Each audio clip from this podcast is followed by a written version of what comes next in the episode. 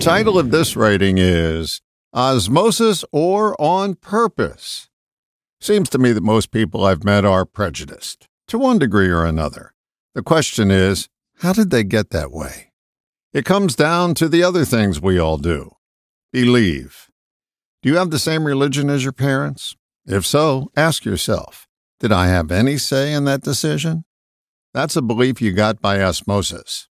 It got transferred over to you before you knew what a belief or osmosis was. This is not an anti religion message, only a window into how beliefs are formed. Then there is on purpose. I remember a kid from New Mexico I was in basic training with who thought all Catholics had guns in their basement. That's something he learned after he had the ability to logically comprehend. That prejudice was overtly taught to him. That causes me to ask myself, what prejudices am I passing along? It's a question you may want to ponder as well. The answer to outgrowing any belief, whether you received it by osmosis or on purpose, is to notice it.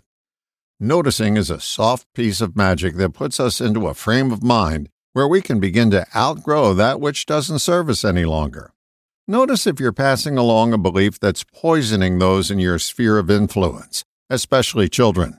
Notice that if you're holding on to an opinion that isn't serving you well, you're only serving others the cold reality of prejudice. People have the innate ability to form their own opinions without being regaled with yours or mine.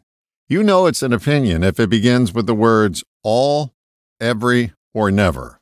I never met a fill in the ethnic group, religious group, or race that didn't fill in the offending action. I never met a person from the moon that didn't have green cheese on their breath.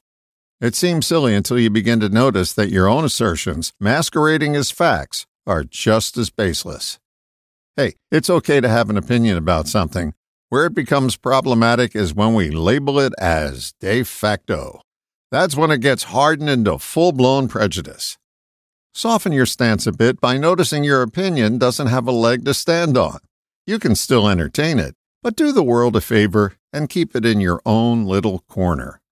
Noticing is something you can do on purpose that serves a greater purpose, not to pass on that which cannot be verified by the facts. All the best, John.